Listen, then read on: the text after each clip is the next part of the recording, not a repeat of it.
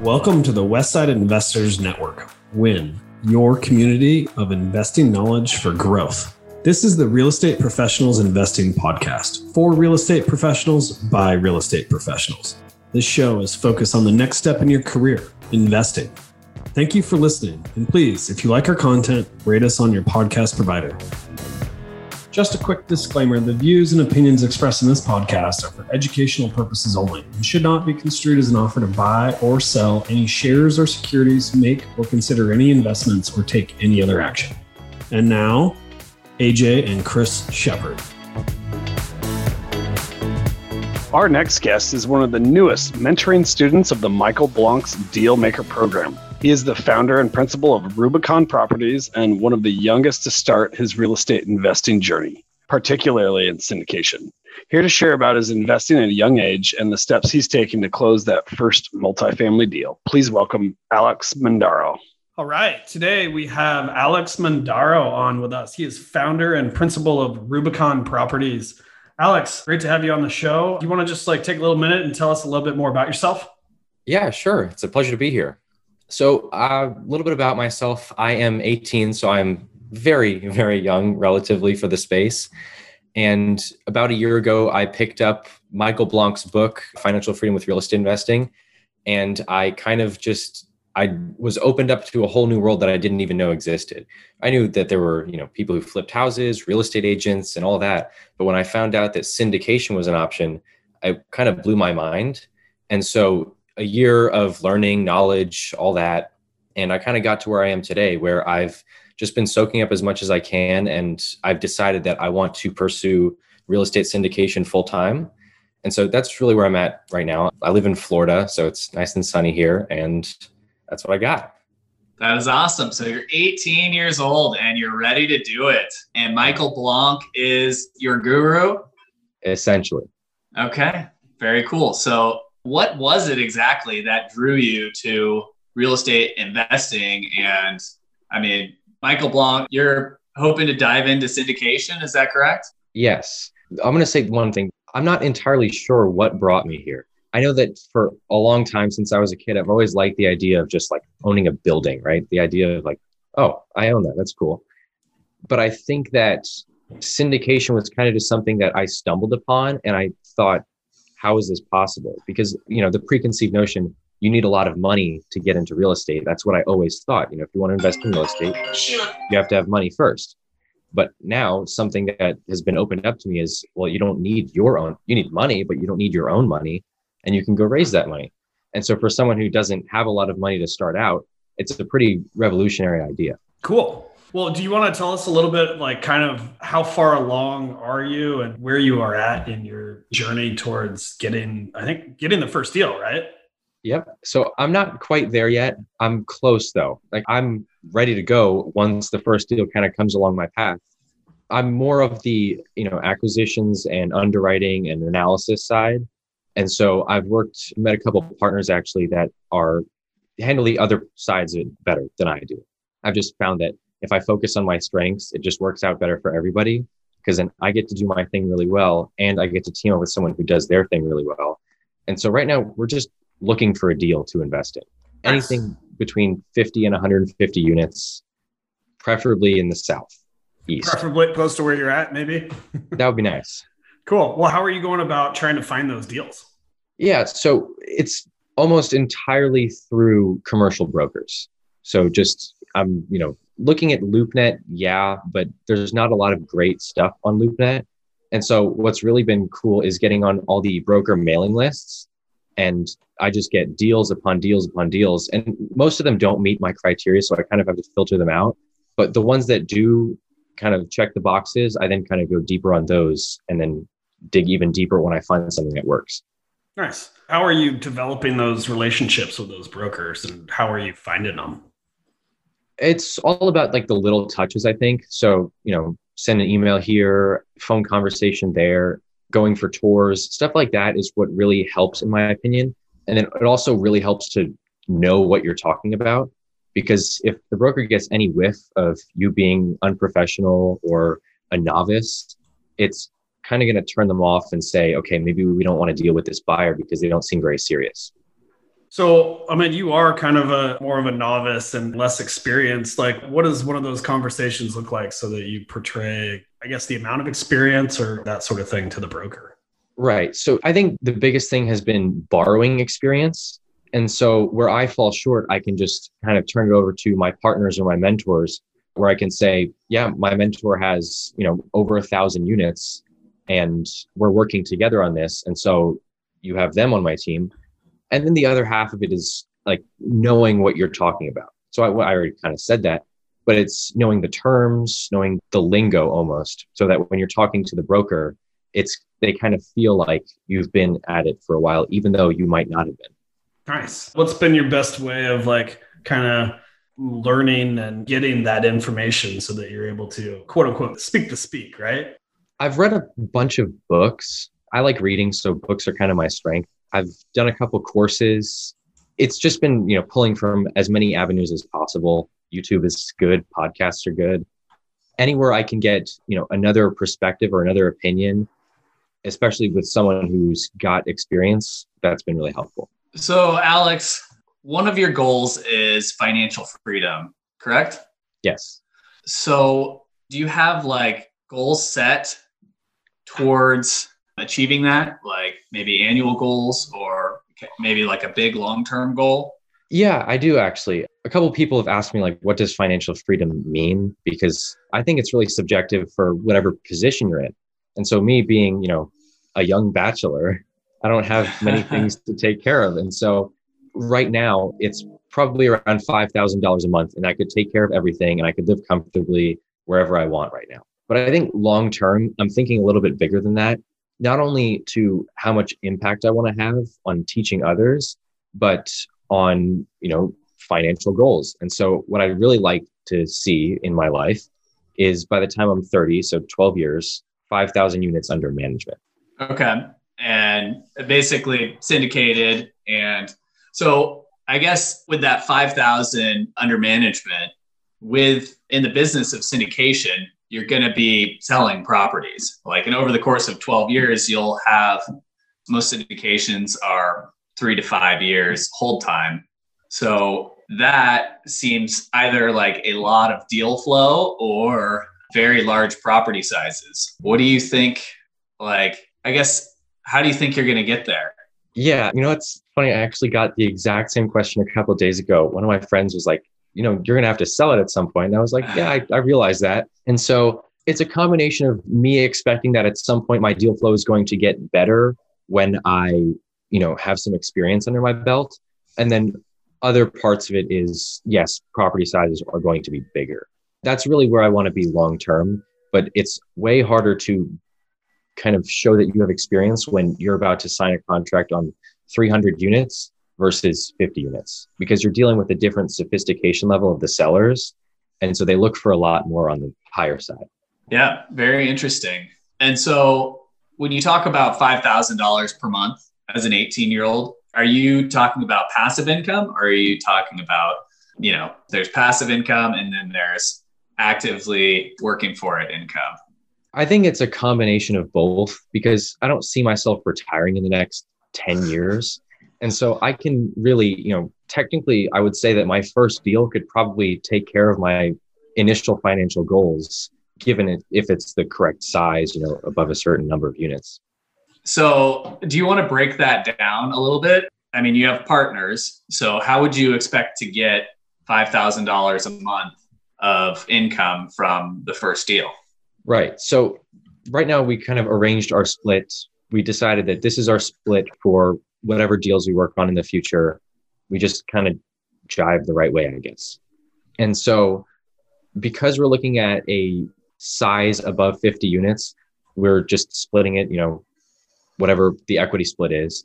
And then there's a bunch of different things that come into what is your income. So there's acquisition fees, cash flow, asset management fees, depending on who ends up dealing with that, disposition fees, and then obviously the appreciation that you get. And so averaged out, all those things put together, I think it's pretty reasonable to estimate that five thousand dollars a month. Yeah, when you sell, that's kind of like what AJ and I are finding on our deals is that most of our income gets pushed out until it's sold. And that's right. kind of because we have a waterfall system. So, I guess a fee structure and the asset management fee is relatively small compared to the property size. Or I mean, I guess just the rest of the income. So there's a certain amount of risk too, right? Like I'm assuming that you guys are probably have some sort of hurdle where if you get over a certain amount, then you're getting more as the sponsor and the GP, right? Right. It's a deal by deal basis. So we're kind of deciding how we want the waterfall or the equity split to go, depending on the size of the deal, what the returns look like before and after that. So we have options. And now here's a word from our sponsor. Get things done while you're on the move. Learn more about working with a virtual assistant through Offsite Professionals. It's a great way to get all the things done that you need to get done. Have freedom in your time and streamline your life by automating your business. Stop spending time on the tasks that you can delegate and start spending more time on your superpower. Call us today at 503 446 3177 or visit our website at offsiteprofessionals.com. So I think the question my brother is really kind of curious about is like, how do you anticipate getting $5,000 of cash flow if you're waiting until the end of the deal to receive the money? Right. So that's where, in that case, it wouldn't necessarily be the first deal, but it might be a you know combination of a couple deals, two, three, where after my split of the GP, that becomes a combination of $5,000 a month. Cool. I mean, I think that's awesome. So, I guess here's another question for you. Have you read Scott Trench's book, Set for Life? I have not. It is a good one. And it kind of describes the scenario of like how someone can get out of their job and into a situation like where you're at, where you're striving after exponential, you know, financial growth. Whereas somebody who's working in a job, you know, they have linear at best financial growth in that job. And so his premise was kind of like, all right, you need to have, you know, six months of living costs and it might have been 18 months, but essentially slash your budget, be able to live on nothing, and then get 18 months of runway and then you can either like start a company or try investing in real estate and syndication or you know take a job where you have significant upside whether it's a sales job or and so how did you find yourself in this enviable position and how did you get to where you are? I mean it is amazing like to just have this opportunity to go after what you're going. Yeah, I really I understand that like where I come from is pretty rare. And so it's kind of come from the understanding that because I am so young, I have plenty of time to take risks now while the consequences are lower.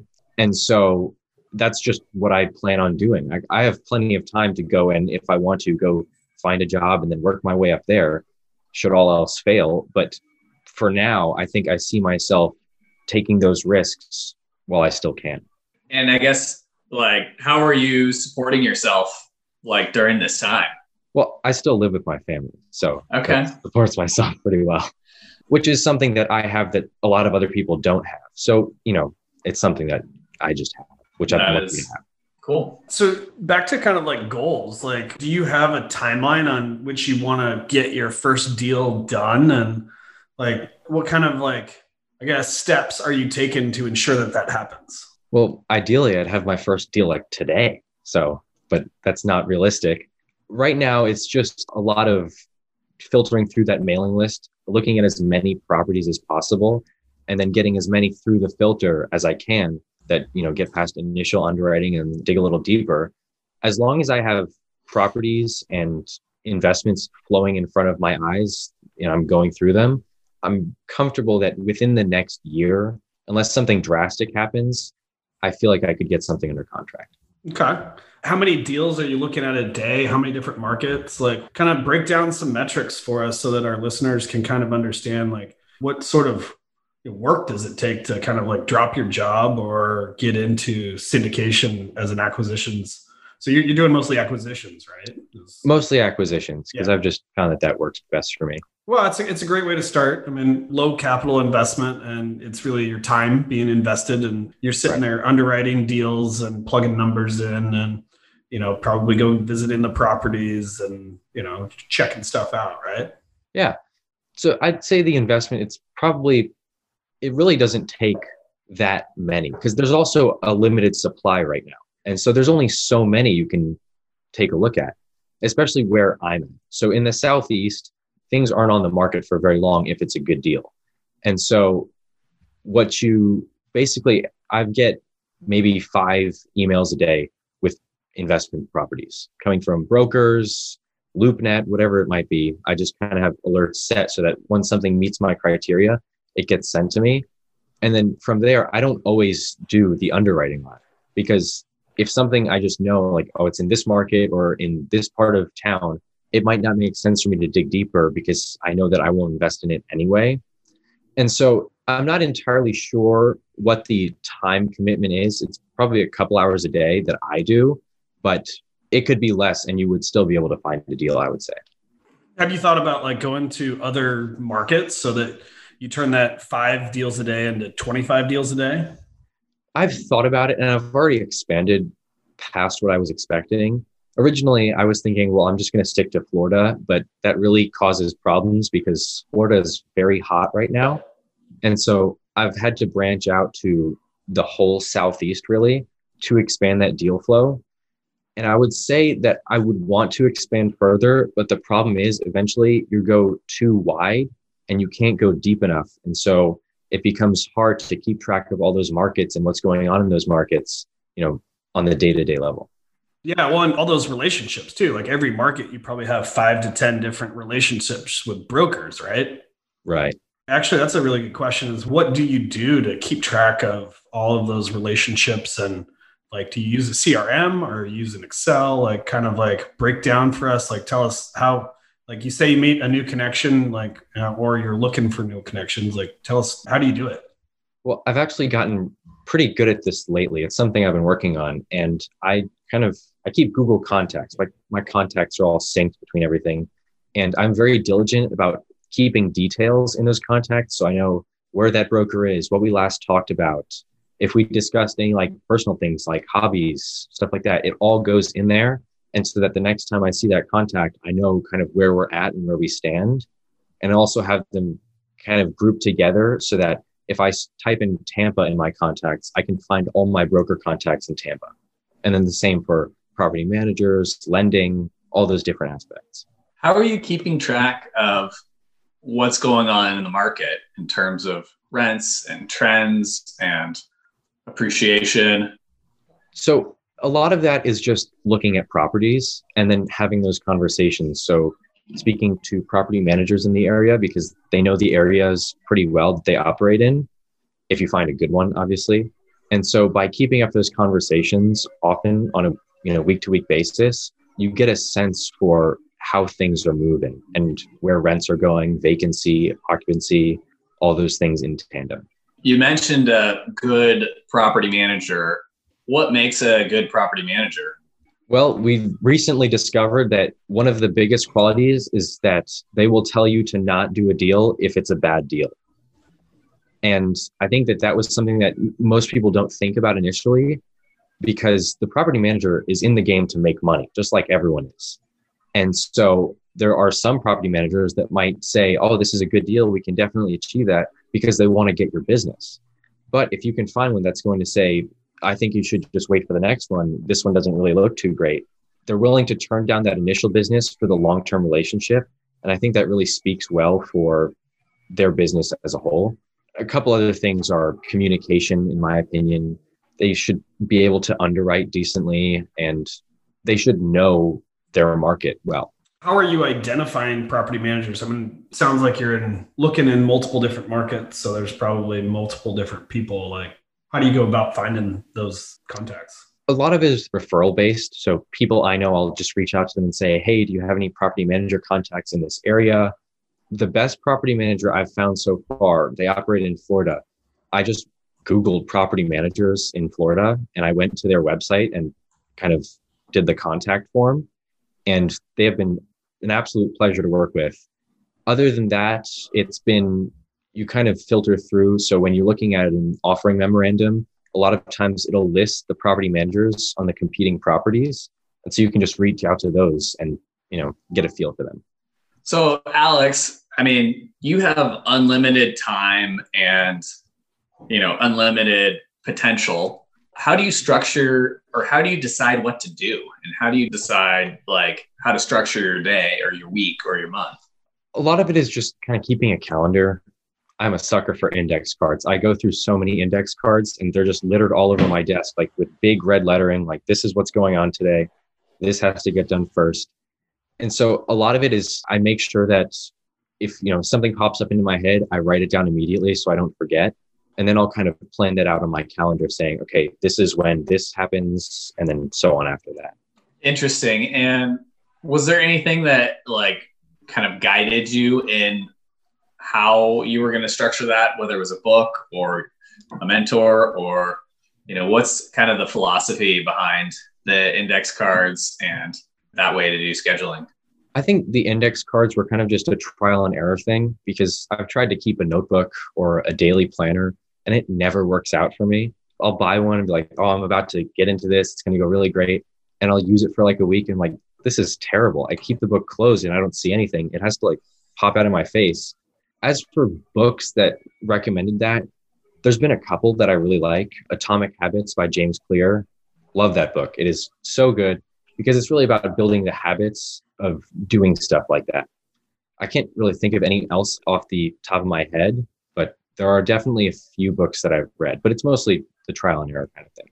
I think, if I remember correctly, there's a book called Think and Grow Rich by Napoleon Hill.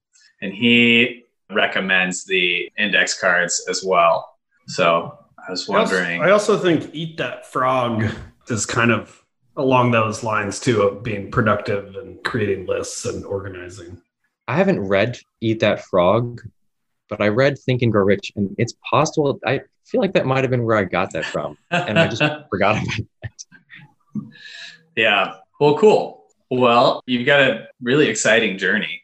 I'm kind yeah, of we're, we're excited stoked for you see where you go. Should we get on to the last four questions? Absolutely. All right. I'll start us off with the first one, which is not really applicable because you're not. ah, no, it might be. Not 25 yet, but what's one piece of advice you would give to your 25 year old self? Actually, I thought about this. You know, I like to think ahead. And so it's actually a good question, even for someone younger than 25 because I think that if you want to stay on track, you have to tell yourself things, whether that be now or your future self. And so, what I would say is kind of take time to slow down because a lot of times, you know, I'm young and so I can get really caught up in the day to day, like, oh, I'm going to achieve these business goals or I'm going to build a really big, cool business. But a lot of times you get lost in that and you forget the really cool things that happen because you're still young and you can still have fun and, you know, go places and do things.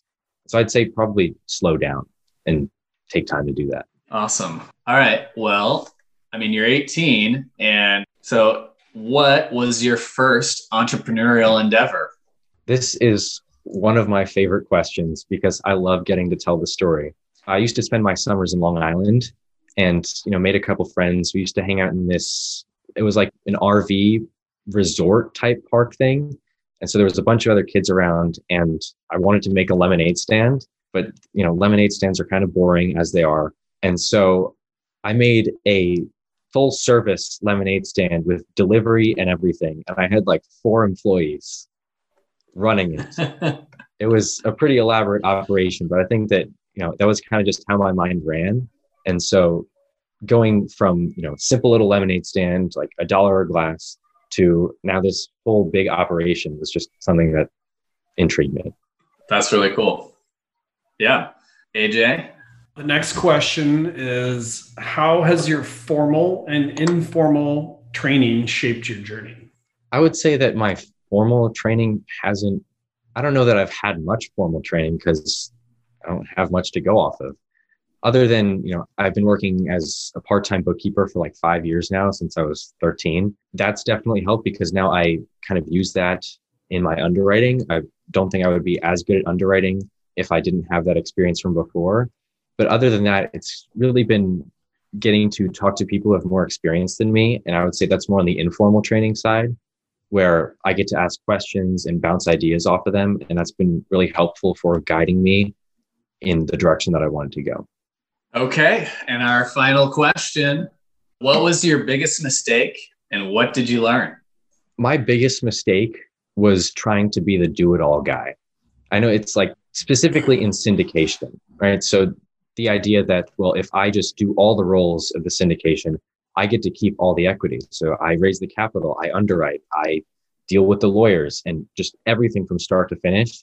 But that's really not sustainable, especially starting out, because really the best benefit you get from partnering is someone to kind of split the load with. And then you can focus on what you're good at and they can focus on what they're good at. And so I learned that I have to partner with someone. It just works out better. I then have someone that I can bounce ideas off with and we can work together to achieve the same goal, but we can go further because we're going together. That's a great bit of knowledge. Little divide and conquer. Two or one plus one is more than two. So, Alex, it's been great. Yeah, uh, thanks for coming on the show. Appreciate it. And we very much look forward to your future endeavors. Thank you so much for having me. It's been a pleasure. Yeah. And if any of our listeners want to reach out to you, do you want to share some contact information? Yeah, yeah. So I'm mostly active on Instagram. I do real estate social media content. So you can find me at last name, first name, Mandero Alex. That's really where I'm most active. And then you can reach out to me by email if you want to. It's alex at rubiconproperties.com. And I'm also on LinkedIn. LinkedIn's, I've been getting more active on LinkedIn. Same handle, Mandero Alex. Awesome. Well, thanks for coming on the show. Appreciate having you on. All right. Thank you so much. Well, I'm looking forward to the update. You know, maybe in a year or two, we'll do Me a deal too. deep dive together Absolutely. on that first one. Cheers. Bye, guys. Thank you for listening to this episode of the Real Estate Professionals Investing Podcast on Win, your community of investing knowledge for growth. We hope that this episode has increased your knowledge and added value to your path to freedom. If you would, please take a second to rate us so that we can get more great investors to interview. If you or someone that you know wants to be on, please visit westsideinvestors.com and fill out our form to be on the show. Thank you again and enjoy your day.